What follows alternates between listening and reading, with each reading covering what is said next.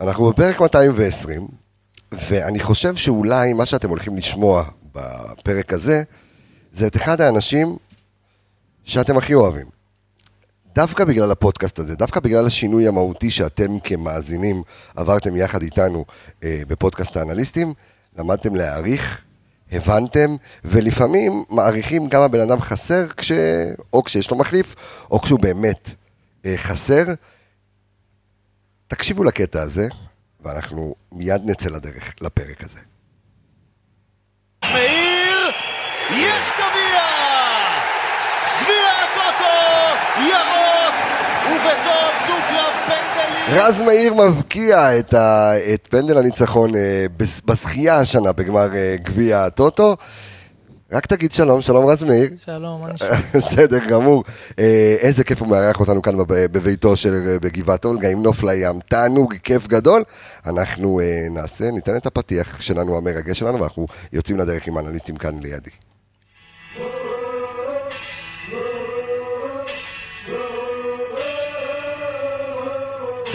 הנה בוא את השער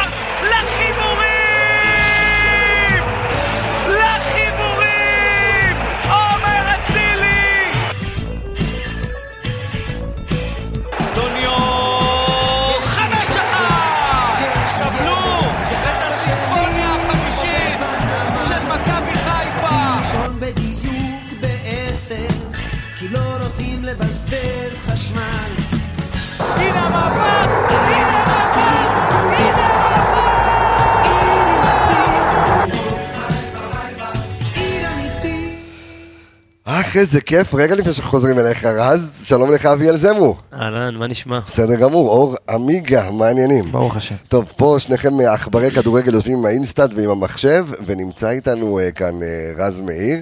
אה, אתם מתרגשים? מאוד. רגע לפני, רגע לפני שאני פונה אליו, אה, הוא עבר תהליך כאן ב- ב- בפודקאסט הזה. אמ, רז הוא אחד מיקירי הפודקאסט שלנו, אחד, אחד מאלה שאנחנו עוקבים אחריו הכי הרבה בתוכנית. אני חושב שהשנה הוא סתם הרבה פיות, ואני נכון. באמת חיכינו המון זמן כדי לדבר איתו, ואנחנו כאן. והנה זה, עמיגה, רז מאיר, הפך לי, ל, ליקיר התוכנית. בצדק, אני חושב. אתה יודע, יש כאלה שנהנים לקחת את המספרים היותר סקסיים, אה, אתה יודע, את השערים, את הבישולים, אבל יש אה, דברים שהם מעבר לזה, ובדיוק בגלל זה, אתה יודע, הוא הראשון שאנחנו מראיינים אחרי אליפות, אחרי זה, זה, אני חושב, הכי ראוי, אין ראוי מזה. ו- וככה ייאמר לזכותנו, אני קורא לזה, שביקשנו אותו כבר, אנחנו כבר חודשיים אמרנו, הראשון שאנחנו רוצים באליפות זה רז מאיר, ו- והנה זה. רז, מה שלומך, יקירי? ברוך השם, ברוך השם. קודם כל, איך אתה מרגיש? למה, אתה יודע, קיבלת אותנו ככה עם קביים, וזה זה קצת כאב בלב, בוא תספר לנו איך אתה מרגיש. האמת שברוך השם מרגיש ממש טוב. אני עובר כבר אה, חודש ושבוע עם קביים, נשאר לי עוד שבוע, שזה בעצם החלק היותר קשה. אבל uh, מרגיש טוב, עושה שיקום כל יום, uh, מטפל בעצמי ומרגיש בסדר. תשמע, אתה יודע, אתה, אתה אומנם אה, ככה פצוע בתקופה האחרונה, אבל אתה חלק בלתי נפרד, אם לא מהותי מאוד, אה, מהאליפות שנייה. קודם כל, תספר לי איך זה להרגיש להיות בפעם השנייה אה, אלוף, אתה יודע, עד לפני שנה. היה לך אולי, אתה יודע, אתה סוגר חמש שנים במכבי חיפה, ויש לך כבר שתי אליפויות. האמת שזה מטורף. זו הרגשה כאילו אין לתאר. הגעתי למכבי חיפה בנוער, והחלום שלי באמת היה לקחת אליפות עם מכבי חיפה, ושזה קרה, כאילו, אמנם זה קרה אחרי שלוש שנים שהייתי, אבל uh, בגלל שהתחלתי ב... יחסית בשנים הלא טובות, אז כאילו אני מעריך את זה עכשיו הרבה יותר. איזה, איזה כיף לשמוע את זה, באמת עברת, הוא עבר איזשהו תהליך, שזה בין התהליך ה- של הכישלון של מכבי חיפה לתוך תהליך ההבראה של מכבי חיפה עם מרקו בלבול, לבין מכבי חיפה שחזרה להיות מכבי חיפה. נכון, נכון מאוד. אני חושב שהקבוצה עברה תהליך ושינוי מאוד טוב ומאוד מתבקש. מאנשים שבאמת רצו בהצלחת המועדון, אבל uh, זה הגיע למשהו יותר בשל, לשחקנים יותר uh, גם מנוסים וגם צעירים כישרוניים, וצוות מטורף, ומכבי חיפה עכשיו היא הקבוצה הטובה בישראל לדעתי. עמיגה, כן.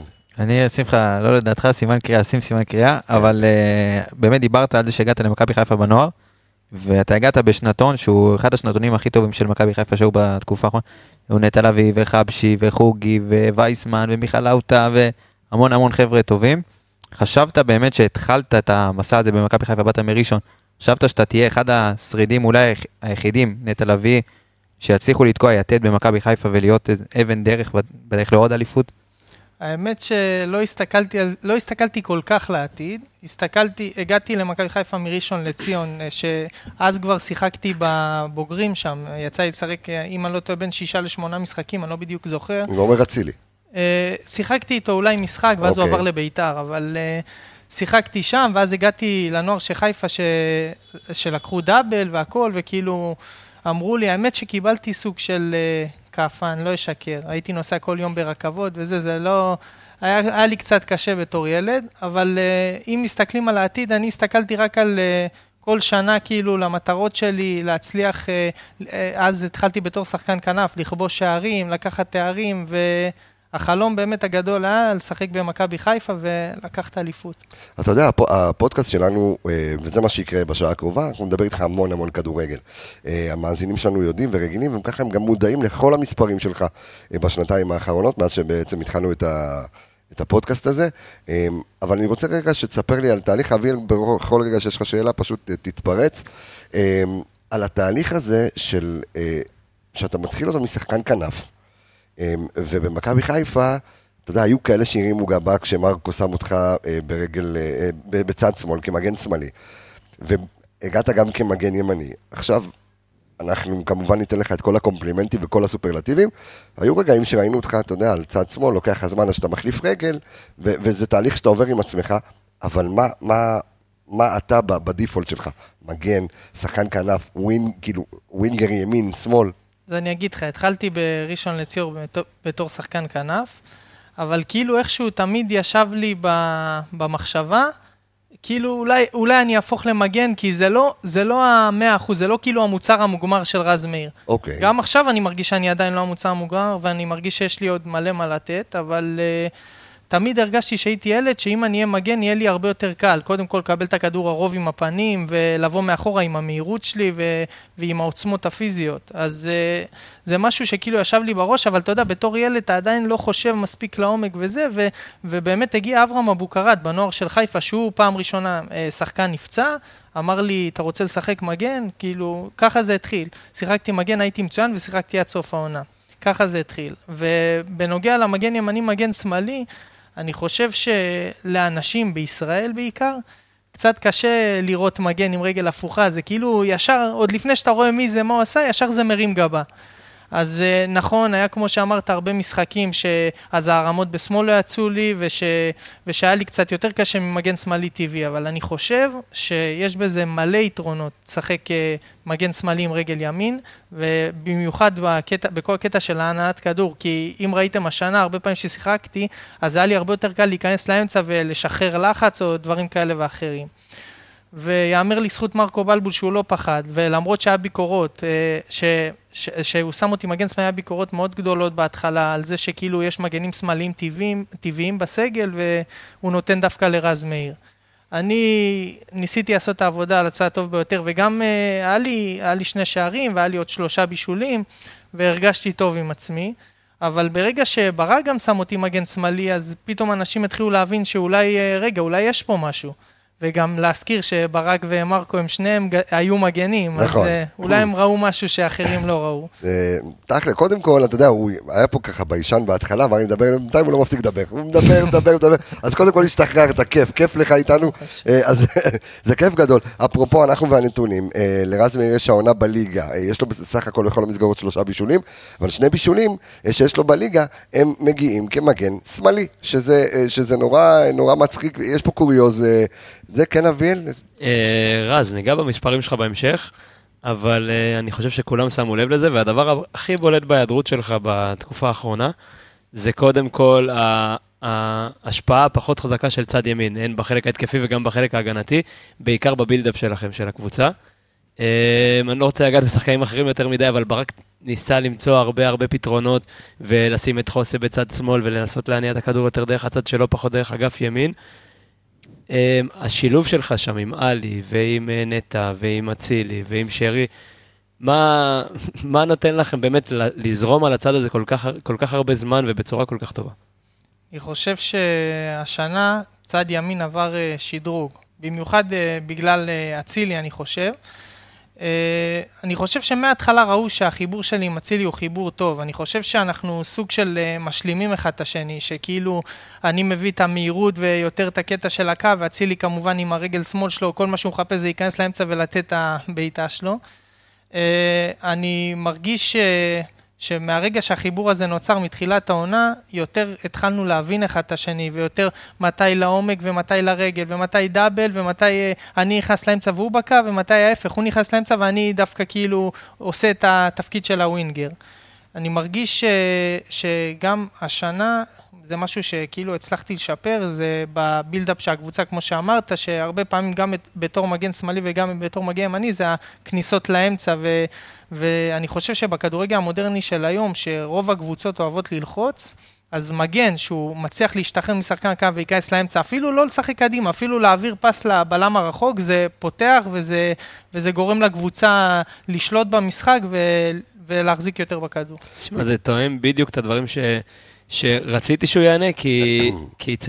דיברנו על זה בפרקים האחרונים, ומי שמתפקד כרגע בתוך המגן הימני, אלפונס, עושה את כן. אלפונס, כן, ועושה את זה פחות, את ה, גם את השחרור הזה, גם את הפס לאמצע יותר לעמדת הקישור, ונתקלנו הרבה פעמים בשאלות של אה, מתי רז ימסור למעלה, למה תמיד רז מוסר לקשר, למה לאמצע, ואני חושב שענית פה בתשובה באמת מלאה ומושלמת על, על למה ואיך עושים את זה, וזה התפקיד של המגנים היום. אנחנו תכף גם נדבר על המגן והמתקף, אנחנו, יש לנו כאן, יש לנו כאן אה, חבילה שלמה גם של שאלות. אני, אני רק הולך טיפה לאחורה, ולפני שגם אה, אה, אור ישאל אותך עוד שאלה, ויהיה לנו גם כמובן שאלות גולשים.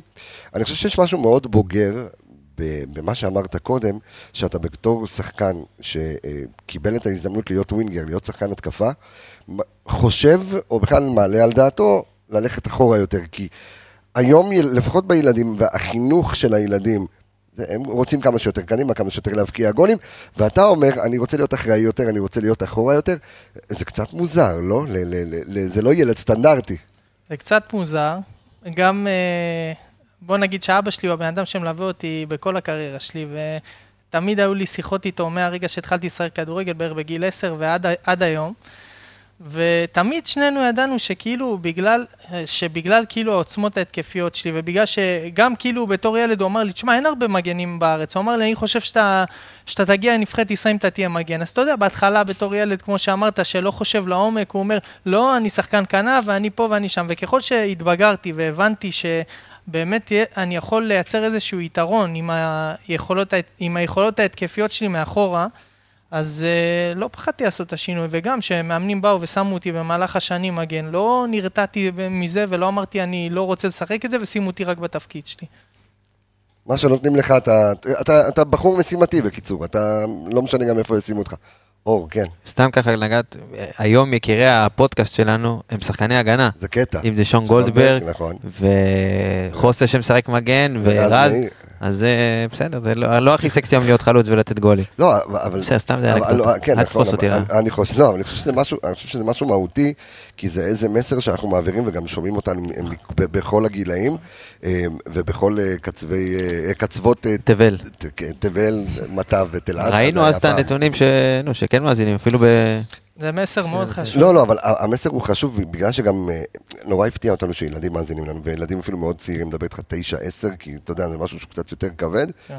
ועדיין אה, אלה ששומעים אותנו, גם האבות שהילדים שלהם משחקים כדורגל, וגם ילדים שמשחקים כדורגל, אה, יש משהו מאוד אחראי, מאוד בוגר, ואתם יודעים מה?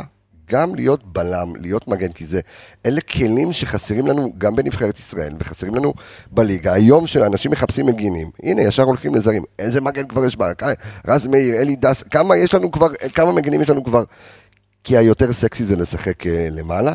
אה, אבל ו- זה ההבדל, זה ההבדל שהכדורגל עשה בשנים האחרונות, ש, שפעם, אה, בתקופה שרז היה בנוער, לא היה יותר מדי, השוער היה בועט הכדור, ואף אחד לא רוצה לעשות את ההגנה, כי אתה אף פעם לא נוגע בכדור, אתה רק מחלץ, והיום אתה, רז זה אתה דוגמה, וחוצה זה דוגמה. נכון? בדיוק, אתה חלק אינטגרלי בהתקפה, גם בשליש האחרון, ו... אני מסכים איתך, נהיה שינוי, אבל אני חושב שעוד צריך לעשות את השינוי עוד. בישראל, כי אה, ראיתי היום את שון גולדברג מתראיין, והוא אמר שהשחקני הגנה בארץ לא מספיק מוערכים. ואני חושב, כמו שאתם אומרים, שהיום שחקני הגנה ומגנים אני חושב שזה תפקיד מאוד מאוד חשוב, אם לא יותר חשוב משחקני התקפה בכדורגל המודרני של היום, שכולם פיזיים, חזקים וטכניים, וכל הכנפיים יש להם אחד על אחד מטורף, וכל הכנפיים או מהירים או חזקים, או שאתה יודע, עושים אה, הרבה צרות, בוא נגיד ככה, אז אני חושב שאם בארץ אנשים ישנו את התפיסה שלהם וילכו רק לאלה שמפקיעים גולים ומבשלים, לא, לא נוכל להתקדם לשנים הבאות. נכון, לא, לא יהיה לך שדרה של שחקנים אה, באמת אחראים, ויכול להיות אולי שצריך גם לעשות איזשהו שינוי שהוא... אה, אה, שינוי שהוא אחר, לאו דווקא מקצועי, אה, ברמת הגישה והתודעה, כי אתה. תסתכל- בדיוק, תסתכל בחו"ל, רמוס, מדבר איתך על זה, ופיקה. עזוב, ו- תסתכל מגנים היום, טרנט ורוברטסון נכון, וקנסלו, נכון. היום זה הכוכבים של. אני לא רואה מישהו בסיטי מרים גבה שקנסלו חותך ימינה. כן, להרגל שמאלה. אבל אני חייב, לשאול אותך, כי אמרת היום שראית את שון גולדברג מתראיין ואומר על השחקני הגנה שהם לא מוערכים, אז אני רוצה לשאול אותך באמת שאלה באופן אישי, אם אתה מרגיש שאתה underrated. אה, על עצמי או על כן, שון? אתה חושב. שאתה underrated?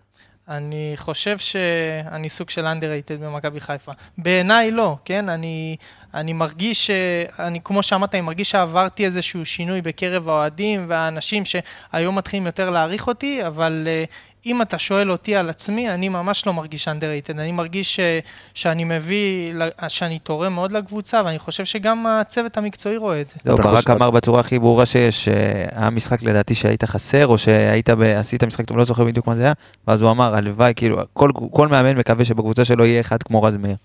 אבל אני חושב שהם, אני יכול להגיד לך שבתגובות האוהדים ככה, אתה יודע, כתבנו שאנחנו ככה איתך, ומי שרוצה לשאול, אז אנחנו ככה נזקק שאלות טובות, והתגובות הראשונות, אתה יודע, קבסה, תגיד לו שאנחנו, תבקש סליחה בשמנו. זאת אומרת, גם האוהדים שעברו איזשהו, איזשהו באמת אה, תהליך גם התבגרותי, וגם, אני לא יודע, שמע, זו שאלה טובה מה ששאלת, להגיד לך אם עכשיו בנקודת זמן זו רז מאיר underrated? לא. לא. היה, אה, אולי כן היה, אבל זה עניין של הערכה ש... אחד המגנים הכי. גדולים שהיו במכבי חיפה בעיניי, משומר, היה underrated לאורך כל השנים. ואז כשהוא הלך, הבנת בואנה מה היה לנו בידיים ולא לא ידענו להעריך, ועד שמצאנו מגן אחרי כמה זמן משומר פרש. אתה מבין? אז צריך לדעת להעריך מה שיש לך ביד, תשמע, ואתה משומר- רואה פה, אז רגע, תן לי שנייה. משומר זה שילוב של תימני ואור של פיל. אבל אתה, כאילו, אז זה, אבל אתה לא ראית, תמצא את זה אני אשאל אותך. שאלה, כמה מגנים זרים בצד ימין היו פה מאז משומר? כמה? אתה יכול לספור? היה לך מבוקה ואלפונס וסטריין, ולא, הוא היה גם, שמאל אה, מריו מוסה. לא, היה לך, גם- לא, היה לך גם את הספרדי קסטיאנו. גם ליאו כן. קסטיאנו, היו פה ב- בארגזים. היה פה? בסופו של כן, דבר, בסופו של דבר, רז נשאר כי הוא מביא ערך אחר, הוא, קודם כל הוא גדל במועדון, ואתה רואה את השיפור המקצועי, ותמיד אמרנו, גם אצלנו בפודקאסט, שאם רז יקבל דקות, ובאמת ישחק באופן רציף וקבוע, אז אתה תראה גם בסופו של דבר מספרים, ואתה תראה את ההתקדמות שלו עולה ועולה, וראית את זה העונה, שרז בסופו של דבר פתח סטריין, מה לעשות, הביאו מגן זה שלא לא יכל לשחק, אז כשרז התחיל לשחק, באמת ראית את ההתקדמות שלו, וראית שהוא נותן יותר כשהוא משחק יותר. אתה יודע, אני חושב שאולי אחד, וככה אני גם ארצה שתתייחס לזה, אמ, אני חושב שהתהליך החל, עשינו פרק שהוא היה הכנה לקונפרנס ליג, ו- ודיברנו על, אה, איך קוראים לבחור הקולומביאני? סינסטרה. לסיניסטרה. וככה, וככה ודיברנו, ובאמת הוא שחקן על. קשר נבחרת קולומביה. וקשר נבחרת קולומביה, והצורה שהצלחת לשתק, ו- והראית עליונות, ו- ודרור שמשון דיבר על זה בפרק 200, למי שעדיין לא שמע את הפרק הזה, אבל שמעו אה, עשרות אלפים, לכו תשמעו את הפרק עם דרור שמשון, אחד הפרקים המרתקים, שבא וקרא לך כמו לך ולג'אבר עילוי אה, אה, אה, פיזי ו- ו- ושחקן באמת אה, נהדר. זה מצחיק שאתה אומר את השם הזה? צינסטרה הזה. כי אני אגיד לך מה, שבוע לפני המשחק כבר אוקיי. התחילו לטפטף לי, אתה יודע איך זה מטפטף לך, פה בארץ אתה יודע הכל נכון. לפני כולם. אז באו, אמרו לי, קשר נבחרת קולומביה, ולא יודע, לו איזה עשר שערים עד אז, זה וזה. זה כל מי ששמע כן. את הפרק, בא ואמר לו ו- בבקשה. ובאים, אומרים לי, ופה ושם, וטכני, וחזק, ומהיר, וזה, אני אומר לך, התחלתי לחלום עליו בלילה. עכשיו, לא מפחד, לא מפחד, איך אני משתק אותו. אז אמרתי, קודם כל, דקה שנייה, שלישית, הוא מקבל כדור עם הגב, טאק, מקבל כניסה מאחורה, ש-. שיבין שיש פה משהו, נו, משהו לא פראייר, בא להילחם. והאמת שאני חושב שמבחינה הגנתית, התקפית, היה לי גם פעולות, כמה פעולות יפות, אבל מבחינה הגנתית, אני חושב שזה היה אחד המשחקים הטובים שלי. איך ו- התכוננת אליו? האמת ש...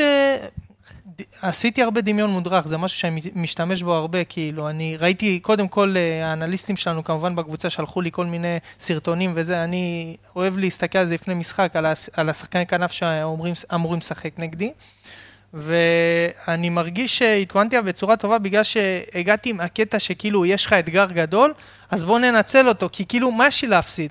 מה להפסיד? הוא לא מכיר אותי, הוא לא זה יודע מי ילד אני. קסום, תשמע, אני... אני ואני אני אספר גם עוד. משהו, אני אספר עוד סוד. אוקיי.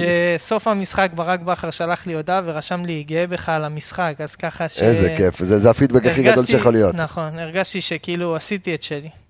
קודם כל, אני אני זוכר גם ש- אה, שניתחנו גם כן את אה, את כן. סיניסטרה ובכלל את כל הזה.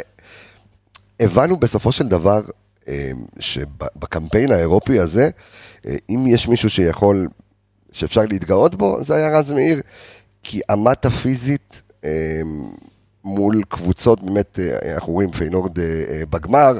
אותו ו- סיניסטרה תפר את מרסיי בחצי. כן. אגב.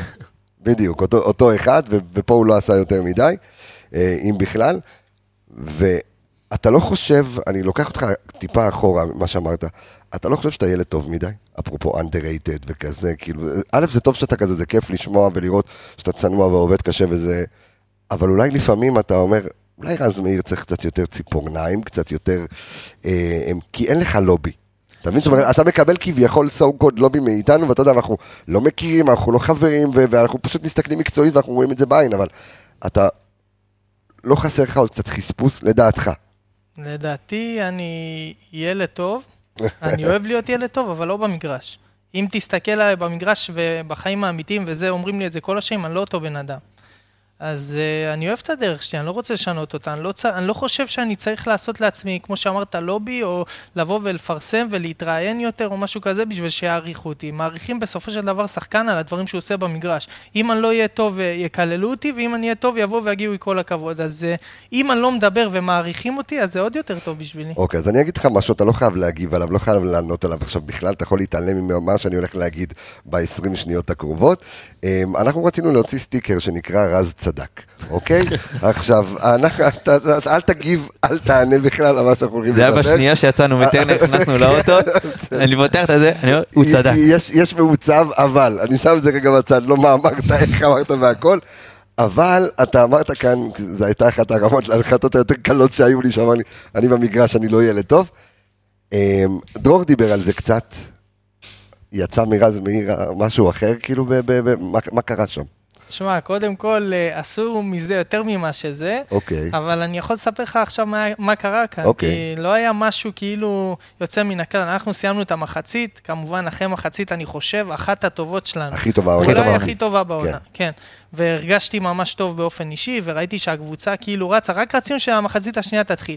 ואיך שאנחנו יורדים לחדר ההלבשה, אנחנו, אני רואה כאילו כתישה של, אה, של הצוות של באר שבע על השופט ועל שרי. לא זוכר מה היה, שרי רב עם אספריה שם, כן. כן, והתחילו זה, ואספריה אה, התחיל אה, לדחוף אותו, משהו כזה, אז ישר באתי כאילו להתערב.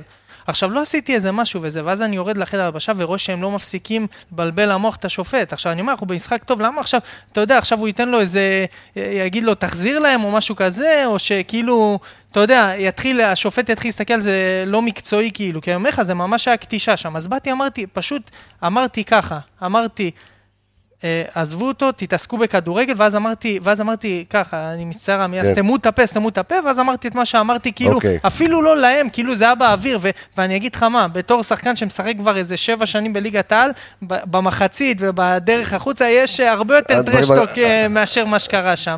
ופשוט השופט החליט שהוא בא ומרחיק אותי. אני לא ידעתי בכלל, ירדתי לחדר ההלבשה, אחרי חמש דקות, אה, אם אני לא טועה, גיא וייזינגר, בא אומר, רז, אתה מורחק.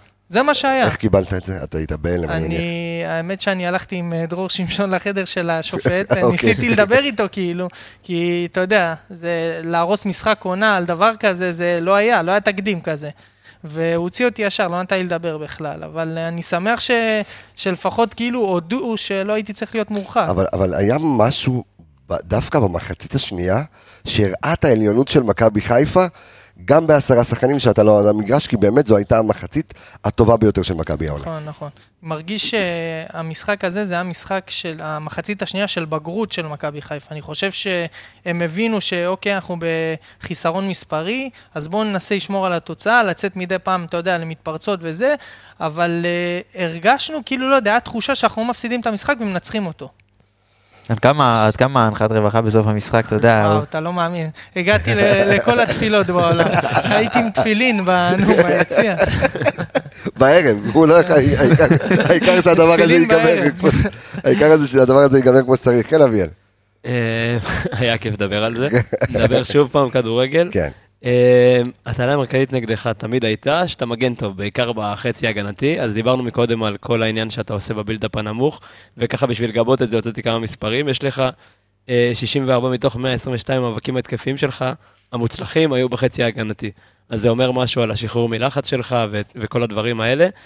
אה, תמיד אמרו לך שאתה מגן טוב, בעיקר מהבחינה ההגנתית, ואני חושב שהשנה עשית עלייה מטורפת מהבחינה ההתקפית. זה למרות אומר- ש- למרות ששנה שעברה מספרים של, טוב, אני לא לוקח כי הוא לא שיחק, אתה יודע, פלייאוף, היה גרף, בדיוק, זה היה גרף. עלייה, כן. ש- שאחרי איזושהי תקופה שבאמת אה, קדשו אותך תקשורתית בעניין הזה, ואז הוצאת איזה, אני אם אני לא טועה, משחק עם שני בישולים.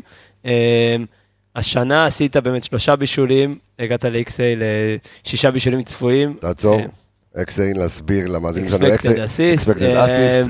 לפי החישוב מדד, של מדד ה- הבישולים הצפויים, בדיוק. ולמי, שנייה, ולמי שלא אה, ורוצה לדעת מה זה, כי אני עדיין שומע מה זה XG, מה זה XA. בץ וגץ. בץ וגץ, כן, בישולים צפויים אה, וגולים צפויים. לכו אה, לרדיו מכבי, גם בספוטיפיי, גם, קודם כל באפליקציה שלנו, בספוטיפיי, Apple Podcast, Google Podcast, יש את הפודקאסט של אה, אור עמיגה אה, שלי ושל ארז אלוני, שנקרא מונח על השולחן, ויש לכם שם בפרק הראשון לדבר על XG ו-XA, ואז ככה אה, יהיה לכם יותר אה, נוח וכיף אה, להבין על מה אנחנו מדברים. כן, תמשיך. אז יצרת 18 מצבים, 15 מסירות מפתח מוצלחות, 40 הכנסות כדור לרחבה. אמ, אני רוצה שתיקח את זה, תוציא את זה מהנתונים ותגיד לי באמת איך זה בא לידי ביטוי במגרש. אני ראיתי דבר שהוא, כאילו מדברים על זה, על אתה עוד שנייה החשיבה הזאת, ו- ו- והיום הרבה מגנים אחוריים אתם רצים על אמוק, מת- מתמקדים בספרינט ורק פוגשים את הכדור, הם רוצים רק להכניס סיבוב או כדור חד. אצלך ראיתי הרבה פעמים גם עצירה לדאבל פאץ, או להתפנות לעוד פעם, או להיות יותר סבלני. איך אתה עובד על זה? איך עבדת על זה? איך אתה מסביר את הקפיצה? זאת קפיצה של כמעט אה, 10% הצלחה בכל פרמטר יותר.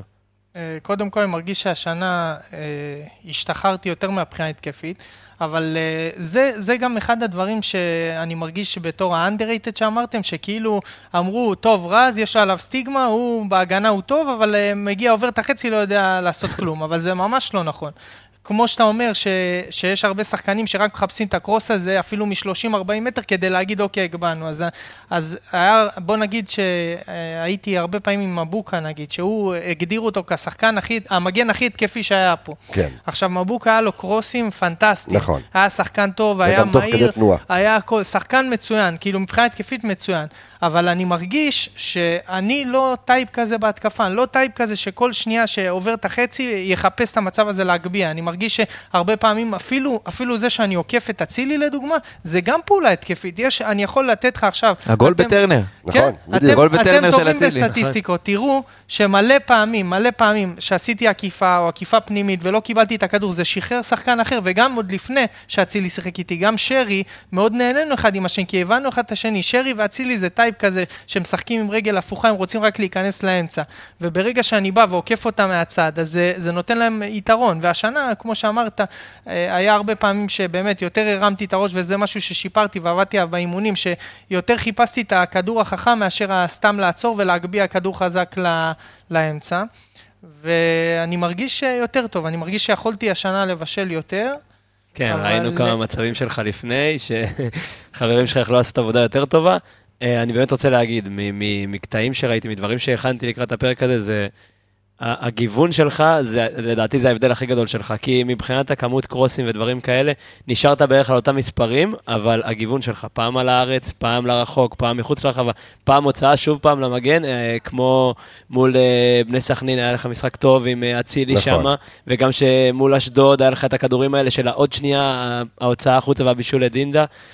אה, בכל הדברים האלה אני ראיתי את השיפור. אני- גם דיברנו על זה הרבה פעמים, שאנחנו במכבי חיפה אתה צריך את המגן השלם הזה, גם הגנתית וגם התקפית, דיברת על מבוקה, אמנם התקפית הוא היה, אבל הגנתית שווה גול וחצי במשחק. שאלה, אתה מרגיש עם, עם רז מאיר היום של העונה הזאתי, מגן יותר שלם ממה שהתחלת? אני מרגיש שככל שעובר הזמן, אני מרגיש מגן יותר שלם, אבל אני מרגיש שאני עוד יכול לתת הרבה יותר. אני, אני לא מרגיש ש...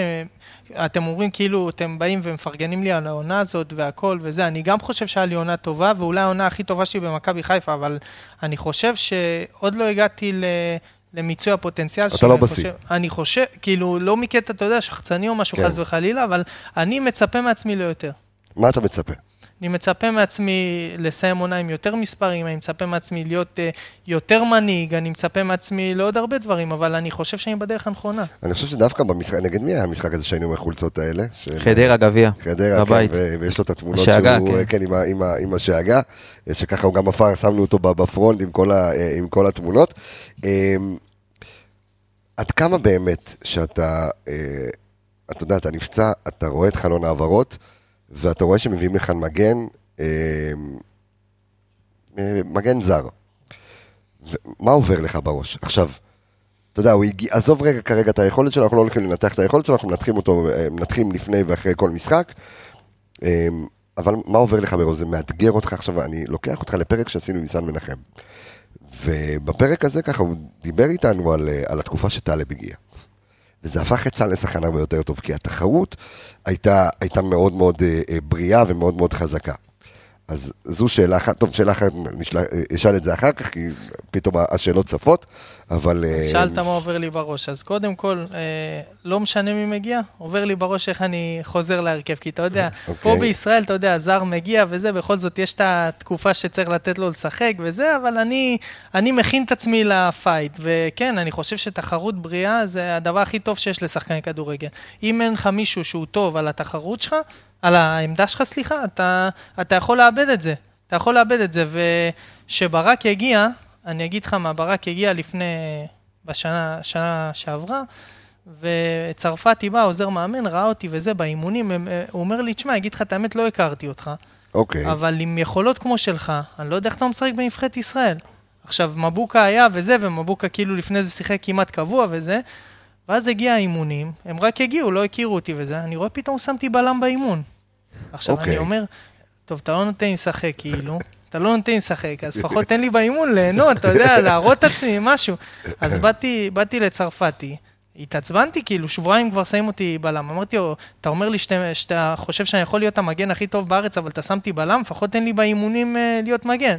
ומאז קרה מה שקרה, הוא התחיל לתת לי להיות מגן באימונים, וקיבלתי את ההזדמנות אה, באחד המשחקים, ומאז אה, הצלחתי לשמור על ההרכב, אבל אני באמת לא אני חושב שיכול להיות שהוא ניסה לעשות לך מה שהוא עשה עם שון גולדברג, פשוט איתך זה לא עבד, עבד לו עם גולדברג.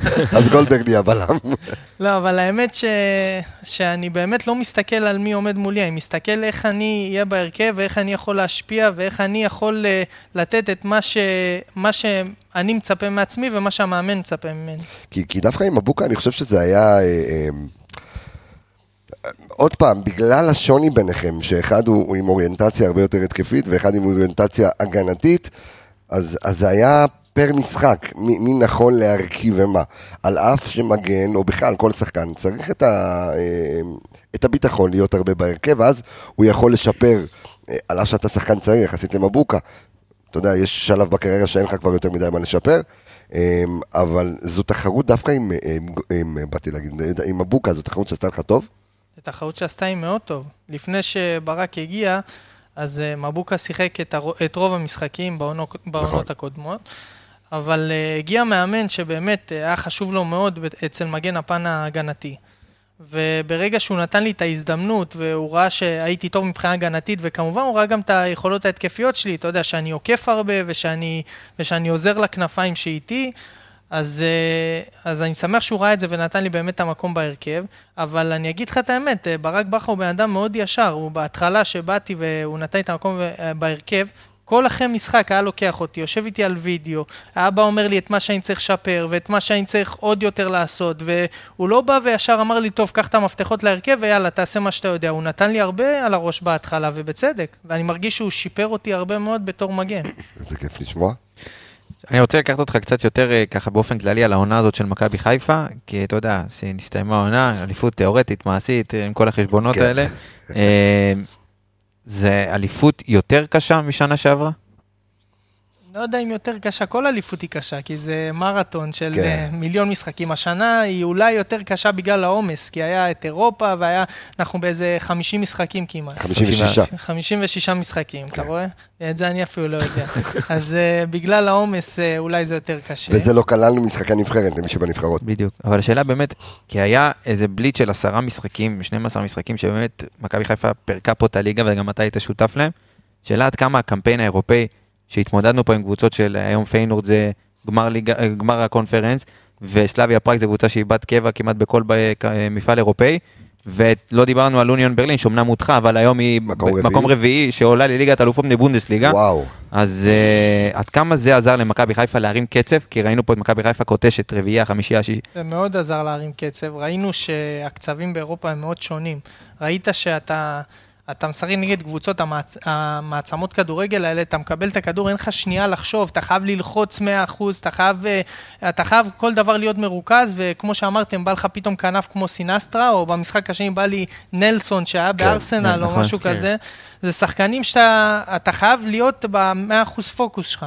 אז אה, זה שיפר את מכבי חיפה בפן הקבוצתי, במשחק לחץ, אני חושב. אני חושב שזה גם שיפר אותנו בטמפו ובכושר. כי התחלנו את העונה, אם, אם אה, אתם זוכרים, מדשדש, כן. שנגד קיירת לא באנו מוכנים מספיק, נכון. ולא היה לנו הכנה מספיק טובה, וזה... תיקו עם חדרה, כן. הכל כאילו היה בהתחלה קצת אה, בדיוק, דרדלה אבל כזה. ברגע כן. שהגענו לשלב הבתים, והבנו שמפה יש רק ליהנות, כאילו להשתפר כמובן לעונה, אבל תן ליהנות, שחק נגד קבוצות שלך תדע, אולי לא תשחק נגדם בחיים, נגד פיינור, נגד אתה אוניון יודע, זה ברלין. קטע, כי כי ישבנו יחד אה, בבית קפה בברלין, אתה זוכר? עם יובל אשכנזי וזה, ישבנו ככה, גם הוא היה איתנו, ישבנו ככה בית קפה לפני. ו- ואתה מתרגש וזה, ואתה עולה למשחק, ואתה... ומה מה התחושה לשחק מול ברלין, שאתה מבין שזה מפלצות? מטורף, מטורף. זה, מבחינתי זה כמו חלום שמתגשם. אני, הדבר שהכי אני נהנה ממנו, והחלום שלי זה להגיע לבתים של ליגת האלופות, זה וואו. החלום.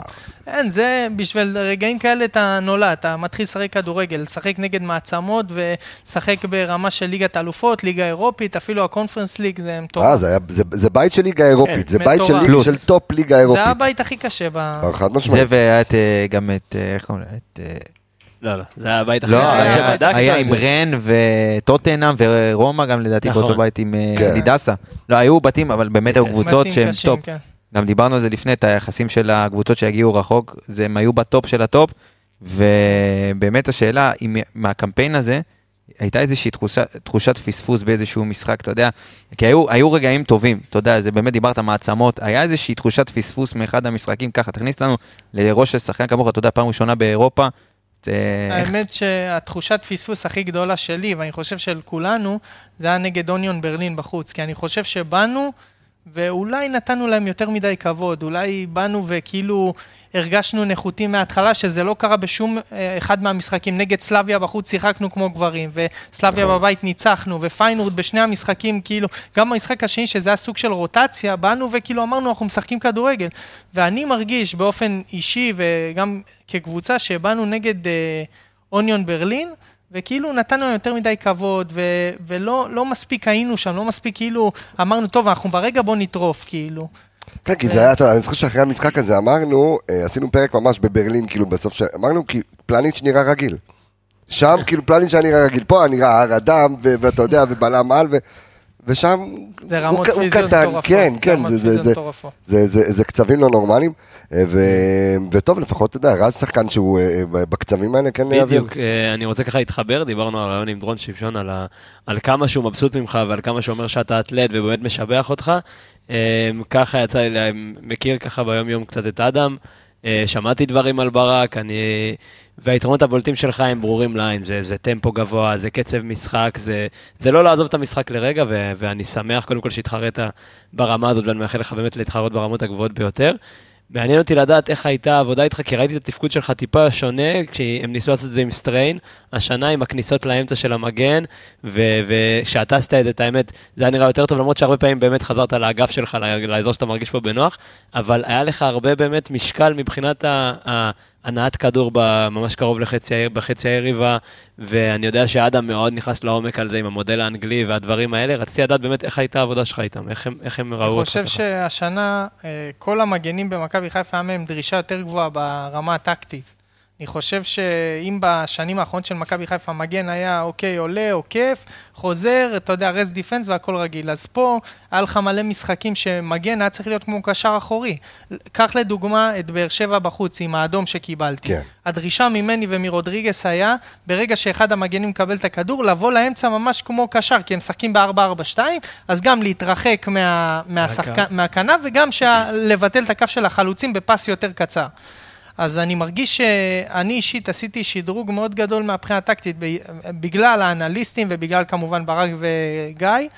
ודיברנו על דרור שמשון, אז uh, גם יש צוות של uh, כושר הוא גופני. ואורי הראל. כן, אורי הראל. גם הולכים לעשות איתו- איזה גם הולכים אנשים. לעשות איתו פרק עם אורי הראל. אנשים מטורפים, זה אנשים באמת, הם אה, בולים מידע, מה שנקרא, הם אה, רק אה, לומדים ומחפשים איך להשתפר, והם צריכים לקבל את כל הקרדיט, כי הם אה, אנשים באמת אה, משכמם ומעלה. ואז כמו שאמרת, יש את החלק שאני כביכול, במרכאות, יותר חזק בו, שזה הצד הפיזי והמהירות והספרינטים והכל וזה, אבל uh, הרמה הטקטית היא לא פחות חשובה, ואני מרגיש שהשנה עשיתי שדרוג גדול uh, בזכות הצוות הזה. תשמע, גם המיקום שלך, דיברת על זה בעניין של הטקטי, של תמיד להיכנס ולייצר יתרון בקישור בכלל שאתה מגן, ולהגיע לעמדות שאתה לא רגיל להגיע אליהם. אה, זה בא לי- לידי ביטוי בהרבה מספרים, ועשית עונה של 134 חילוצי כדור. תשמע, 34 מהם בחצי יריבה למגן, קודם כל זה הכי גבוה בליגה.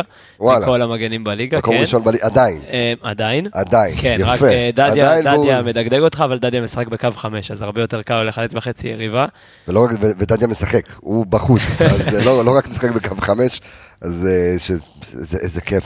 כן, אז uh, רציתי לדעת, כאילו, שוב פעם, כמה, כמה משקל טקטי נופל אצל ברק, כאילו, כמה, כמה זה מכריע בקטע של שחקנים.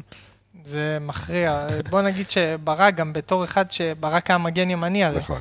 אז uh, הוא יכול לתת לך את הטיפ הכי קטן, אפילו ברס דיפנס, טיפה תיכנס יותר לאמצע, או טיפה תהיה בין לבין, שתוכל לתקוף גם לפה וגם לשם, ופתאום אתה מרגיש את ההבדל במשחק, אתה אומר לעצמך, בואנה, איך לא חשבתי על זה קודם? כאילו, אתה יודע, הוא נותן לך את הטיפ הקטן, ומהבחינה הקבוצתית, אני חושב שאם יש משהו שמכבי חיפה טובה בו בשנתיים האחרונות, וזה אחד הגורמים הכי מכריעים לאליפויות, זה הלחץ לאחר עיבוד כדור.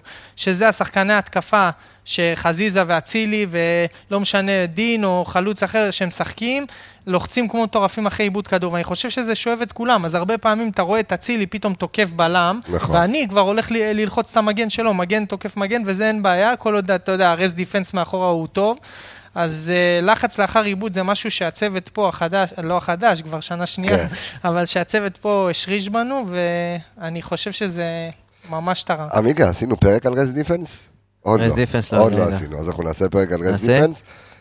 אביאל, אתה אתה הפרשן. להסביר ככה מונחים. את ה rest ב- defense? ב- בקצר. אה, בגדול, ברגע שהכדור... רק אני אספר שעמיגה, אני וארז נרחיב, נעשה על זה פרק שלם על רז דיפנס. אבל... אה, בקצרה ככה, כשהכדור בחזקת הקבוצה שלך, מה עושים בדרך כלל זה שני הבלמים והקשר האחורי, שני הבלמים, השחקנים החופשיים שלא מניעים את הכדור, איפה הם ממוקמים בשביל ממוקמים. שלא יהיה מעברים נגדך, בשביל להרוויח את הכדור מהר בחילוץ כדור מהר. יפה, יש לך בץ גץ, יש לך את זה בעברית גם? לא, אין לי בת אה, וגץ. אוקיי. יש לי שאלה לגבי, אה, אתה יודע, התיאום עם הבלמים ש- שהיו לידך. אנחנו זוכרים בעונה שעברה את ה- באמת את ה... אומנם הוא לא התחיל, אבל היה את עופרי ארד, שרצתם ביחד, ואז עשינו נכון. את הפרק איתו, והוא אמר חד משמעית שהוא מעדיף רז מאיר על... אה, לא, זה זה בוזגלו. זה בוזגלו אמר. זה בוזגלו, זה אני אתן ככה, אתה רוצה את המחמאה, אז... אה, אני לא רוצה, אבל אם אתה רוצה, אז אני, תגיד. אז אני אתן, איזה צנוע, אתה מבין? איש צנוע. אז אני אגיד לך בכל מקרה, לא שואל אותך. אה, אתה יודע שאני יועץ התקשורת של מאור בוזגלו כבר המון שנים, ו... וככה קשקשנו אחרי שהגיע למכבי חיפה. אז היינו מדברים ככה, אתה יודע, כדורגל בין לבין, דברים שלא, אתה, יודע, אתה לא יכול להוציא כאילו ביום יום.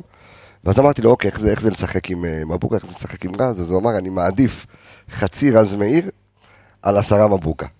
בהבנת המשחק. זאת אומרת, לא יודע, חלילה... ואמר שהוא היה דורך לו לא- על הרגליים. כן, לא, לא, לא חלילה כבן אדם, כאילו, אתה יודע, ואז הוא אמר, ברמת המשחק, ברמת הבנת המשחק, אומר, רז היה נורא, כאילו, כיף לשחק איתו, מבין את המשחק, יודע, יודע מתי לחתוך, יודע מתי לעצור, יודע מתי לעקוף, אה, וכן, וכמו שאמרת, עמיגה, הוא עם מגן אחר, פשוט היה דורך לו על הרגליים. השאלה באמת איך היה שילוב, כי גם עופרי פרגן פה, אתה יודע, כשעשינו איתו את הפרק. גם דיברנו לאורך כל העונה על, על השלישיית על השלישייה שנוח לה בימין, ש, שכל ההתקפה מתחילה משם, אה, אם זה אה, עופרי ארד, רז מאיר, אצילי. זאת אומרת שזה היה השלישייה שנוח לה לבנות את המשחק משם.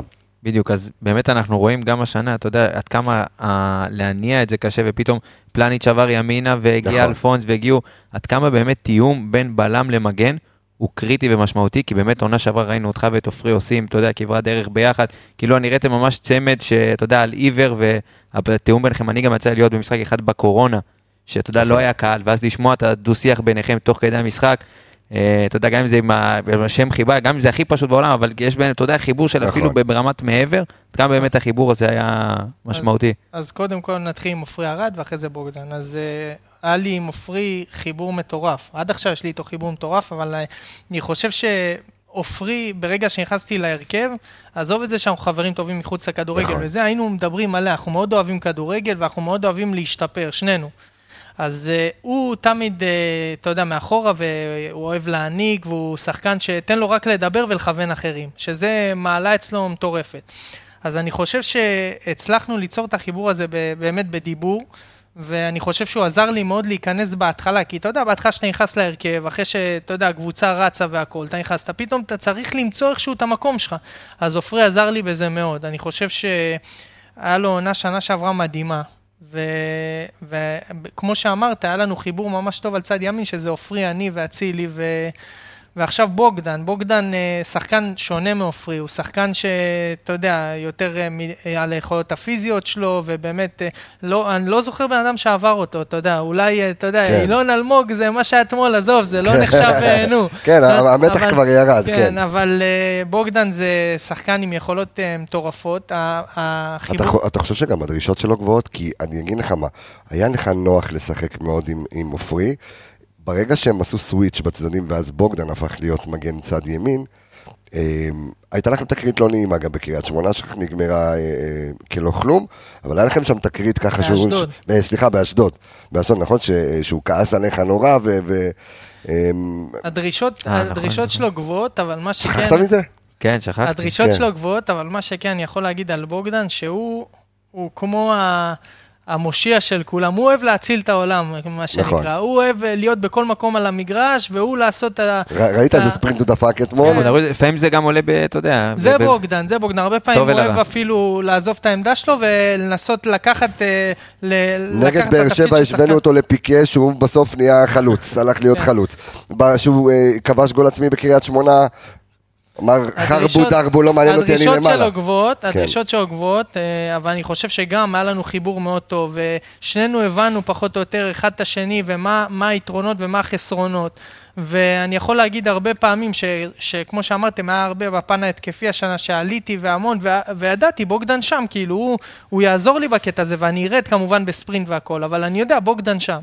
אז uh, היה לנו חיבור, ובקשר למה שהיה באשדוד, היה תקרית באמת לא נעימה, שכל אחד היה, היה אי הבנה, כאילו, כן. ועברו אותנו, ואז, אה, וכאילו היה איזה טרשטוק, אבל uh, זה משהו ש... תוך כדי, חיים את המשחק, כן, חד חיים את משמעית. המשחק, זה לא איזה משהו שאתה יודע, שאחרי זה שמרנו את זה בלב, ושהתחלנו לריב או משהו כזה, בשנייה שנגמר המשחק זה הסתיים. אני שומע אותך פה שאיך אפשר לריב איתך, זה אני לא יודע. זה אני לא יודע, אולי אני אשאל את אשתך, אבל אחרת לא חושב שאפשר לריב איתך אחרת. אבל חיבור בין בלם למגן, כמו שאמרתם, הוא מאוד חשוב, מאוד.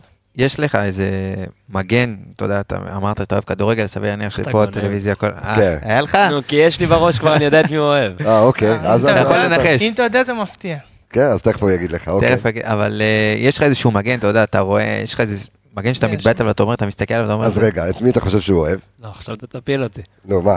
לא, תשמע, אם זה מגן שמשחק בשני הצדדים, וזה. למרות שהוא ח-. למרות שהוא קצת חלש בתפקיד וזה קנסלו, אבל את מי אתה אוהב הכי הרבה? אז זה לא קאנסלו, אוקיי. אבל זה באותה קבוצה, זה קייל ווקר. קייל אני באתי להגיד קאי ווקר. קייל ווקר זה... קייל ווקר נכה בשמאל. מסגיר אותו, תשמע, הוא לא שיחק בשמאל, הוא יותר משחק, אתה יודע, בלם לפעמים, אה, בלם לא, אבל אני שלישי מפרגן לרגל באנגליה. שמאל שלך יותר מלרגל שמאל שלו. אבל אה, קייל קייל ווקר זה שחקן שאני עוקב אחריו עוד מאז שהוא היה בטוטנאם. ואתה יודע, חזיזה אמר פעם שהוא רואה סרטונים של ניימאר לפני המשחק, נכון. אז אה, יש הרבה משחקים שאני רואה סרטונים שלו. אה, אני חושב שמבחינה הגנתית הוא עילוי. בקטע שיכולות פיזיות, ואחד על אחד הוא שחקן שאחד הקשים לעבור אותו, כאילו. וגם, הרבה פעמים בהתקפה הוא, הוא עולה בדיוק בטיימינג הנכון, ויש לו את הספרינט הזה, אתה יודע, שפותח לכנפיים כמו מחרז, שזה. אצילי, שזה אותו סגנון משחק. כן, אותו אחד, כן. ו- אותו סגנון. אצילי, נו, אצילי יכול לתת יותר מספרים. אם אם היה משחק שם, אבל אתה יודע, אתה אתה מסתכל על שחקנים, אתה רואה שחקנים, עד כמה אתה, אה, ובכלל בשנתיים האחרונות, שכל מה שקשור לעולם הדאטה, האנליזה והווידאו של מכבי חיפה עבר אה, מהפכה מאוד מאוד אה, גדולה. אה, גם אנחנו כצוות וכמכללה, וגם הפודקאסט הזה ממש אחראי היום על מרבית האנשים שעובדים גם במחלקת הנוער. וגם במחלקה, גם בקבוצה הבוגרת של מכבי חיפה. אבל עד כמה השחקנים עצמם, כי יש כאלה של אולי חלק דור ישן של, עזוב אותי. אין זה- כבר דור ישן. אין, אין. אני אומר וואלה, ש... וואלה, אני אומר לך וואלה. שהכדורגל היום כל כך מתקדם, וגם הכדורגל בישראל, כמה שהוא נראה שהוא הולך אחורה, אבל נגיד אני מסתכל לפ- לפרט, השחקן הישראלי, היום הוא מאוד מקצוען. אי אפשר לא להיות מקצוען, כי האנשים והכל נהיה מכונות. אנשים כולם פיזיים, כולם חזקים, כולם מהירים, כולם טכניים. אתה חייב, אתה חייב לשדרג את עצמך. אז uh, אני לא חושב שיש אנשים מהדור הישן, ואי אפשר, כי גם, uh, אני אגיד לך את האמת, צוות כמו של מכבי חיפה, מאכילים אותך בכפית המידע. אתה לא צריך להתאמץ, יש לך חדר כושר הכי טוב, יש לך מאמני כושר הכי טובים, יש לך אנליסטים הכי טובים, יש לך צוות מאמנים ש, שנותן לך לעבוד על מה שאתה צריך, בלי שאתה מבקש מהם אפילו. ועד כמה אתה, אבל על, אני לא מדבר אפילו על ביקורת, אה, ביקורת אישית, אלא על רמת שיפור, על, על כמה אתה רוצה לשבת באינסטאט, לראות קטעים שלך, להבין, אה, אה, אה, דוח, אה, כמו שאמרת, אני חולם על סיניסטרה בלילה, אבל איך, איך אני מקבל את הדוח שלו, או קטעי וידאו, ואני רואה אה, אה, איפה אני יכול לעצור אותו. איך רז מאיר באמת משתמש בכל הכלים, ה- ה- ה- אה, בכל הכלים האנליטיים והדיגיטליים היום כדי אה, להשתפר. אז קודם כל, אני חושב שאתה רואה את המשחק שלך מבחוץ, זה שונה לגמרי ממה שאתה מרגיש במשחק. אני חושב שיש הרבה פעמים שאני ראיתי קטע וידאו שלי אחרי המשחק, שאמרתי לעצמי, בואנה, במשחק לא ראיתי את זה, ואם הייתי כאילו, אתה יודע, אם הייתי חושב על זה, או משהו, כמו שאני רואה עכשיו בבית בסלון, אז הייתי עושה משהו אחרת. אז אני חושב שהקטע של האנליסטים היום, וכל ה... יש לנו איזה תוכנה ש... שכאילו אחרי משחק, העדל. לכולם... העדל, עדל, כן. בדיוק. שולחים לכולם את הפעולות שהוא עשה ואת כל הדברים האלה. אז אתה צופה בדברים, ובאמת, אתה רושם נקודות, ואז אתה מנסה ליישם את זה, זה הרבה יותר קל. כי אם אתה עכשיו בא, משחק משחק הולך, לא רואה, משחק משחק הולך, אז אתה כאילו... אתה לא תצליח להשתפר, כי מה שאתה מרגיש במשחק, אתה פתאום, אתה יודע, אני באתי אחרי משחקים, ראיתי משחקים שלי, וראיתי מלא פעולות שלא זכרתי בכלל שעשיתי אותם. לא זכרתי. ואז אתה רואה את זה בשקט, כאילו, בלי האדרנלין ובלי כל ה... המתח, אז אתה, אתה באמת יכול להשתפר. וגם, שוב אני אגיד, כמו שאמרתי, מאכילים אותך בכפית, כל, הד- כל הדברים שאתה לא עושה טוב או שצריך לשפר, וזה, באים לך הצוות המקצועי ואומרים לך, א', ב', ג', כמו שאמרתי לך בהתחלה. כשנכנסתי להרכב, כן. ברק בכר ישב איתי הרבה פעמים, אחד על אחד, סרטון של חמש דקות רק עליי, פה אתה צריך ככה וככה, פה היית צריך לסגור יותר, פה שמחת על המהירות שלך, כל מיני דברים, אז uh, אתה לא יכול להיות מהדור הישן, אני רוצה בשביל לש- להצליח. אני רוצה לשאול אותך קצת משהו שהוא יוצא מהעניין הזה של האנליטי שלנו והמספרים אוקיי. והכל, ללכת יותר לדברים שעל הלב, על המנטלי ועל כל הדברים האלה. אה, אמרת מקודם, אני לא זוכר אם זה היה בהקלטה או אוף דה רקורד? על החדר הלבשה שיש לכם השנה.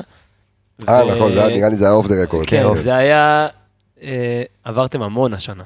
תשמע, כן. כמות משחקים, עוד יש לכם גמר גביע בדרך. ועוד שני אה, משחקים. ועוד שני משחקים בליגה, ו- ואז כבר אין פגרה, למרות שהפגרה השנה קצת יותר ארוכה, אבל אחרי זה ישר במרוץ לאירופה. תודה לליברפול. תקשיב, הוא צריך לצאת לירח דבש, חביבי, הוא צריך לצאת לירח דבש. אז ככה נסכם תן את זה. לילד חופש, הוא ולאישה, מה קרה?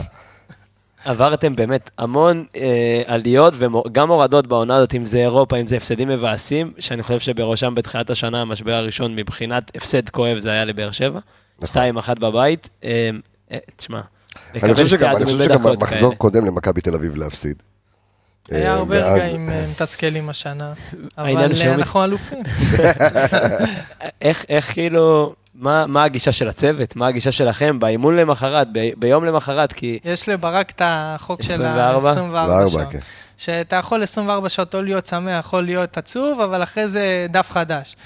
ובעונה כזאת, באמת, שיש לך 56 משחקים עד עכשיו, אז אתה, אין לך זמן אפילו להתאבל, אתה רוצה להיות טוב במשחק הבא. יש לך כל שלושה, ארבעה ימים פתאום משחק. עכשיו סיימת משחק, אה, בוא נגיד הפסדת. אתה לא יכול, אתה צריך להתכונן, עכשיו יש לך עוד משחק עונה. אז uh, באמת, uh, החדר הלבשה עזר המון והצוות המקצועי, החדר הלבשה הוא חדר הלבשה ממש טוב, אמרתי את זה אוף דה רקורד, אבל uh, זה אנשים מדהימים, כל אחד עם האישיות שלו, וכל אחד באמת מחפש להשתפר ומחפש שהקבוצה עצמה תהיה יותר טובה ולהביא את החלק שלו, אז אני חושב שגם הצוות וגם, ה... וגם חדר ההלבשה יצרו תלקיט כזה, שבאמת אנחנו יודעים לצאת מ... ממשברים אה, ו- וכאילו להסתכל על המשחק הבא, כי היה הרבה פעמים שראינו שפתאום היה תצוגה לא טובה של הקבוצה, ופתאום יומיים אחרי באים ונראים מכבי חיפה אחרת. אז אה, באמת, הצד המנטלי הוא מאוד חשוב, וגם יש לנו הרבה אנשים שעובדים איתנו על הפן המנטלי. יש לי שאלה שהיא קצת גם אוף דה רקורד, אני... אוקיי. והפעם זה לא הצד record, המנטלי, אוקיי. זה כן. ה... זה על נושא החגיגה שלך, איך שאתה חוגג שערים. עכשיו, עם היד עם הכסף ככה. עכשיו, אם זה אומר, תפסיקו לבזבז כסף על מגנים זרים, זה לא עובד. זה לא עובד, יש פה זה, מה- מה זה- מה זה אומר הח- החגיגה הזאת? יש לזה האמת- איזושהי משמעות? האמת, החגיגה התחילה עם אה, עמרי גלאזר וירדן שואה התחילה, היינו משחקים ב-call of duty בסוני. עכשיו, יש איזה קטע של איזה חגיגה של השחקן שם שהוא עושה את הדבר הזה. אז באתי לגלאזר לפני המשחק, לא זוכר, דיברנו נגד קריית שמונה, אמרתי לו, אם אני שם גול, אני עושה את זה. ולא יודע, ככה יצא, ושמתי שמתי גול, ועשיתי את זה. אז זה... זה מהסוני פלייסטיישן, הוא אשם. אה, שמעתי שאתה טוב בסוני. משתדל, כן, משתדל. אה, זה טוב, זה אנחנו נארגן טורניר יום אחד. אה, בפיפ"א, אה, כן. טוב, גם אתה חזק. אני. זה, אני של אה, Call of Duty יותר. אה, פחות פיפ"א, כן. בסדר. יש לך- איזשהו שער שאתה הכי זוכר, כאילו, אני זוכר שער שלך, עכשיו מקודם גם יצאנו לראות אותו לפני שבאנו לפה, יש לך את השער ב- בגמר גביע, בנוער. אתה זוכר נגיד הפועל כן, חיפה נגד בקריית הפועל אליעזר? 4-0, כן. שלושה של חוגי ואני שמתי את היה לך שם אחרי זה החמצה כמה דקות אחרי מתוך החמש, אבל אה, שער שבאמת אה, הרמת שם שיפר את רגל. הקבלת החלטות מאוד. כן, אבל אה, יש לך איזשהו שער שאתה זוכר ככה. האמת שהשער שהכי אני זוכר כרגע זה בגביע הטוטו, בגמר. למרות שזה. גביע הטוטו וזה הפנדל, אז עכשיו, אתה יודע, פה אני אגיד לך פה כבר... הוא עדה, וזה, הכדור עדיין מתגר. אתה... פנדל, גרוע, ואני אני רוצה להודות פה שאני יודע שאני לא כזה יודע לבעוט פנדל. ידעתי את זה. אבל אה, זה היה מצחיק, היה פנדלים. עכשיו רושמים את החמש הראשונים שבועטים וזה. עכשיו כל פעם, עבר החמש הראשונים, אני אומר כל פעם, אם הוא מחמיץ אני הולך לבעוט, אם הוא מחמיץ אני הולך לבעוט. אני רוצה לסיים את המשחק כאילו. וואלה. כן, ואז אה, אם אני לא טועה, דור מיכה, כן, דור. מיכה החמיץ, אמרתי, אני הולך, לא משנה מה. עכשיו, גלאזר מכיר אותי, גלאזר חבר טוב שלי, ואני כל הזמן בועט לצד שמאל, לא יודע, אלוהים עזר לי שם. וזה גם היה, ו- וזה היה כאילו שער שאני זוכר אותו, כאילו, זה זה היה רגע מרגש עבורי. תשמע, זה, קודם כל, זה, זה, זה גם רמה מנטלית מאוד גבוהה ורמת אחריות מאוד גבוהה להיות הפנדל שמסיים. אתה יודע, אה, אה, אתה, להבדיל אה, זה, אתה רואה נגיד קריסטיאנו רונלדו, שתמיד הוא יהיה בסוף. הוא גם חלש והוא הוא, בינוני. הוא האחרון, אל תתחיל איתי. אה, הטוב בעולם, אוקיי, אנחנו לא נעשה את הדיון הזה פה, אבל קריסטיאנו רונלדו, שלוקח את האחריות בסוף. אה, ולא כל אחד יש לו את הביצים זה אופי, אה, כן. לבוא ולהגיד, אני אבוא את האחרון. אני רציתי לסיים את המשחק הזה, אני אגיד את האמת, זה ארוך מדי גם. לא, אני אגיד את האמת, אני לא רציתי להיות, אני לא רציתי ללכת אחרי מישהו שמפקיע, כי אני אמרתי, אני, אני מסיים את המשחק, אם לא, אני לא בועט, אני מסיים את המשחק. היה לי תחושה בראש, גם דמיינתי בראש, שאני הולך לסיים, לתת את הגול, כאילו ידעתי בפנים, שהיום אני נותן את הגול שמנצח את המשחק. אז אה, באמת יצא ככה, ואני אתה שמח. בסדר, והכדור לאט, לאט, לאט. על השער. זה הכי כיף, זה הכי כיף, יש לך יותר זמן לשמוח. גדול איך שהוא מסתכל על זה. Um, עוד איזושהי נקודה שככה מעניין אותי לשמוע את הגישה שלך uh, uh, לגביה, um, רודריגז. חוסה רודריגז, שהפך השנה גם בפודקאסט שלנו ובכלל ההבנה אצל כל האוהדים שזה, שזה פנומן, um, והוא עבר הסבה על הגב שלך דרך אגב. במשחק נגד הפועל תל אביב. עכשיו זה היה, זה היה קטע, ככה אני אקח את המאזינים שלנו קצת אחורה, מחצית, אחת אחת אם אני לא טועה, כן. אה, קלינגר עוד דימן את הפועל תל אביב, ואז היה קצת בתחושה שקלינגר הגעיל את המשחק, סליחה שאני ככה בצורה כזו אומר, ו, ו, והיה נורא חסר, אה, אה, פחות אתה הורגשת. ואז ברק בכר שולף איזשהו שפן, ורודריגז הופך להיות מגן, ומאז ועד היום, למעט, אני חושב שחוץ מאתמול, שהוא חזר לראשונה לשחק את השש, אה, אחרי שנטע יצא, הוא רוב העונה שיחק מגן. אז ככה קצת על ה... על ה... מצד אחד על ההברקה, מצד שני רודריגז לא מגן. כן, רודריגז לא מגן, אבל רודריגז הוא שחקן שאי אפשר לא להעריך אותו. אני חושב שהוא סוג של גאון כדורגל ברמה החשיבתית. חושב שהוא תמיד יודע באיזה מקום להיות, איך להרוויח את השטח, איזה פס לתת, באיזה עוצמה. ואני חושב שזה היה שיחוק של ברק בכר, כי באמת לא הורגשתי במשחק הזה. הרגשתי שגם לא היה לי משחק שמס, שמספיק השפעתי, וברק בכר ראה את היתרון של רודריגס, שיכול לבוא כמו קשר אחורי נכון. בתור מגן ולנצל את היתרון המספרי. אז אם הוא עשה את זה על הגב שלי, קודם כל אני שמח. אבל, אה, אבל אה, אני חושב שזה שיחוק, זה שיחוק. אני חושב ש... אני עדיין חושב שבתור שש הוא יכול לתרום יותר. כי, כי אני, אני באופן אישי, אני חושב שמגן צריך לתרום יותר מבחינה התקפית. נכון, אבל, אה, נכון. כי הוא לא עולה מספיק והכול, אבל אה, כמו שלמשל היה הרבה פעמים שהוא שיחק מגן שמאלי השנה, אז דולב היה לו קצת קשה, כי לא היה את השחקן שימשוך ויעקוף אותו וזה, אבל, אבל יש לו את היתרונות שלו, שזה הבילדאפ, שזה השחרור מלחץ, שזה קודם כל מבחינה הגנתית, אני חושב שהוא שחקן נכון. מצוין, מצוין. אני חושב שמאוד קשה שחקן כנף להיות עליו, למרות שהוא לא מגן מטבעו. אבל... אה, ואני חושב שגם החיסרון בעצם, ודיברנו על זה במהלך רוב הפרקים אה, לקראת סוף העונה, שה... אולי דווקא ה- שאנחנו- מרגישים את חזיזה פחות, זה בגלל שגם סאן עבר את הפציעה, ואז רודריגז בעיקר שיחק אה, מגן שמאל מאשר מגן, מגן ימין, ואז חזיזה יותר לבד על הקו, אז מרגישים שני, אה, אה, שני ווינגרים שבעצם משחקים סוג של אה, מגינים, ו, ופחות מורגש, אבל אה, היה חשוב, היה כיף לשמוע את, את הדעה שלך על רודריגז. עוד שאלות חברים לפני שאנחנו מסיימים? אה, שאלה קצת כיפית נראה לי. כיפית, רק שאלות בוא, כיפיות. בוא, בוא נחשוב חיובי ונקווה בעזרת השם ששנה הבאה באמת תעשו את העבודה ותגיעו הכי רחוק שאפשר, אני באמת מאחל לכם עד שלב הבתים בליגת האלופות ואת כל הדברים האלה. תשמע, אה, תן לי ככה את הכמה קבוצות שאתה הכי מצפה לפגוש הכי באירופה. רוצה? קודם כל, אה, אם זה ליגת האלופות... אה, כולל, כולל, קח בחשבון, כולל לא להתבזות, בסדר? לא, עם, עם כל הכבוד חלום. לא לפגוש תן לי שתיים. לשחק, אני עכשיו חותם על בית, מנצ'סטר סיטי, ריאל מדריד וביירן מינכן. לא. אכפת לי, אני רוצה לפגוש את הכוכבים הכי גדולים, אבל אה, אם שאלת מי הקבוצה שאני הכי רוצה לפגוש, זה פריס סן ג'רמן. כל? הכוכבים שלה, אז כן? חזיזה לא צריך לראות לשחק על סרטונים הקו, של נו, לשמור- לשמור פתאום על נעימה? אתה תצליח לשמור על נעימה? תן לו קטנה שמתחיל המשחק, הוצאת אותו כן, מהמשחק. תוציא אותו מהמשחק. כן, לא קטנה, ונג- ונגמר הסיפור. וברמה האישית, רז, מה, מה אתה חושב שהדבר שתשפר ובאמת ייקח אותך ל, ל, לנקודה הבאה, שאמרת שאתה מרגיש שאתה עדיין לא בשיא היכולת שלך, מה, הד- מה הדברים הקטנים שאתה מרגיש שעליהם אתה רוצה באמת לבוא ו, ו, ולהרים את המדרגה, חוץ מהמספרים שאמרת שזה הבישולים וזה. כן, אני חושב שאני צריך להשתפר בהרבה דברים, וכל שחקן הוא צריך להשתפר בהרבה תמיד. דברים. אני חושב שאני צריך עוד לעשות את הקטע של הכניסות לאמצע והשחרור לחץ. אני חושב שאני צריך להיות יותר אבגוני בהתקפה, אבל זה לא משהו שאין לי, אני חושב שאני פשוט צריך לשפר את זה. אני חושב שהשנה הראיתי דברים שאולי אתם כצופים לא... לא ראי, אמרתם כאילו, מה זה רז מאיר, הוא לא יכול אולי לעשות את זה, כאילו מה, פתאום הוא נכנס לאמצע, פתאום הוא משחק בצד שמאל ומעריכים את זה, כאילו. אז uh, אני חושב שאני יכול להשתפר ב- בכל המובנים, אבל uh, אני חושב שלאט לאט אני הצלחתי לבנות את הדרך, ואני מקווה שבעזרת השם זה, זה עוד uh, חלק קטן ממה שאני אראה. בעזרת השם. תשמע, אני יכול- יכול להגיד לכם, אתה יודע, הרף עולה מפעם לפעם, וזה אחד הרעיונות, מה, כן, מה מה אתה רוצה להגיד? מבחינת, תשמע, אני שומע גם הרבה רעיונות, זה פודקאסט, אחד האינטליגנטים ב- בענף, בפער. ב- באמת, קודם- קודם ואני כל- שומע הרבה, אז קודם כל אני שואל אותך, איך היה לדבר עכשיו שעה כדורגל?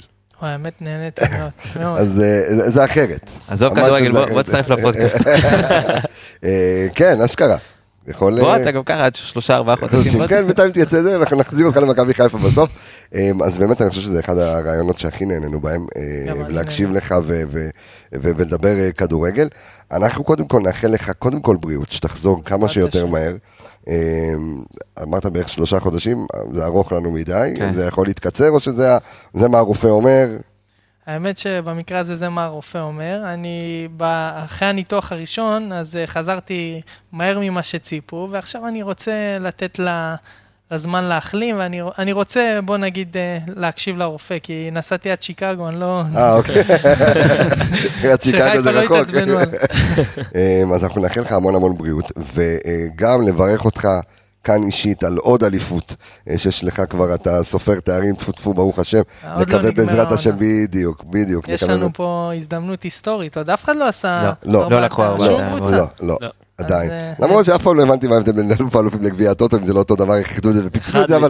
אבל לא משנה. מה אכפת מה לך? אתה יש מניף. משהו בסוף הערב. כן. ארבעה תארים. ועוד על מכבי תל אביב. מה אכפת לך? יותר כן, טוב מזה. כן. אתה יודע, אנשים שכחו שכשצריך לקחת תואר, אז הם באו לסמי עופר, אז אנחנו ניצחנו. נכון? בדיוק. עכשיו כשהם אה, מקום שלישי, אז...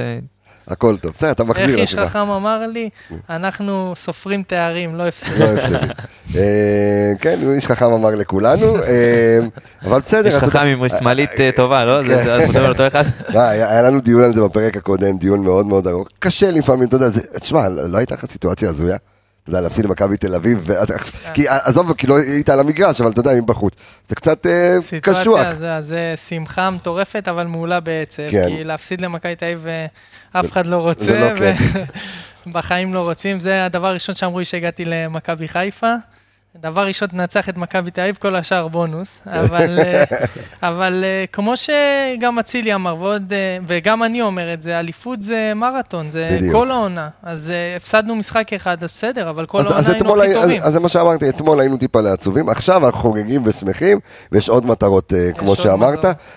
אתם רוצים לאחל משהו לרז מאיר לפני הסיום הפרק אני הזה? חושב שהגדרת את זה הכי טוב, קודם כל בריאות, ונאחל לו שיחזור כמה שיותר מהר. אנחנו אומרים כמעט געגועים לרז מאיר, אתה זוכר כל פעם אנחנו מדברים על זה, געגועים לרז מאיר, אז, אה, אה, אנחנו מתגעגעים בגלל מאוד. שהתגעגעת, שהתגעגעת, הבאתי אותך לפה. אתה מבין? לא, אבל על המגרש, אני מעדיף אותו על המגרש חושב פה. באמת, המון בריאות, הצלחה. שמחים לראות את ההתקדמות שלך, זה... זה בעיקר, ושרק תמשיך לעלות. וזהו, אז אה, אני רוצה קודם כל אה, להגיד אה, לך, תודה שאירחת אותנו כאן בבית שלך, והיה כיף ועונג תודה לכם שבאתם גדול. בפקקים. לא, האמת שלא היה פקקים, לא היה. חלק. לא, כי זה. הפוך, כי זה הפוך לכיוון. עכשיו אנחנו נאכל אותה. אמ, ותודה לך, וקודם כל תודה ל- לאשתך היקרה, לנוי, באמת אגב, אישה- גם אז רגע, בוא נפרגן כבר, אם דיברת על אשתי היקרה, אז בוא כן, נפרגן. יאללה. אז, אה, טסתי לשיקגו, כמו שאתם יודעים, לניתוח, נכון. משהו לא פשוט, שאני צריך להיות עם קביים והכל, ואשתי פשוט עזבה את הכל, ובאה איתי, ועשתה הכל מאלף עד וקילחה אותי אפילו, וואו. אז... אה, מאחורי כל אה, גבר מצליח עומדת אישה, אז אה, אשתי באמת הדבר ש... ומאחורי, במקרה הזה, גם מאחורי כל אישה מצליחה כמו אשתך, גם עומד גבר. נכון. אה, שגם הוא מצליח. ואלוף, העיקר שניכם מצליחים, כי באמת אישה מצליחה, ואני גם מזמין, טוב שהזכרת, אני מזמין אתכם למאזינים יקרים, יש לנו פרק ברדיו מכבי, בפודקאסט שנקרא האישה שאיתי, יש פרק עם, נוי, ואתם יכולים להקשיב, פרק... ג'וסי מאוד, כיפי מאוד, אה, אני מבין למה רז מחייך, מי שרוצה לחייך תקשיבו לפרק הזה, אה, פרק כיפי, אז אני רוצה להגיד גם תודה לך אה, אור עמיגה, אביאל זמרו תודה רבה, רז מאיר שוב תודה רבה, תודה. כיף, כיף גדול, תודה גם לצוות פה ש- שאיתנו, לעומר סברו שהיה פה על הצילומים, וגם לאבישג הבת שלי הקטנה שהייתה פה בשקט ומשחקת בטלפון, ודפקה לרז מאיר את כל הממתקים בבית, אה, אני רפאל קבס החברים, אנחנו נשתמע בפרק הבא, ביי ביי, להתראות.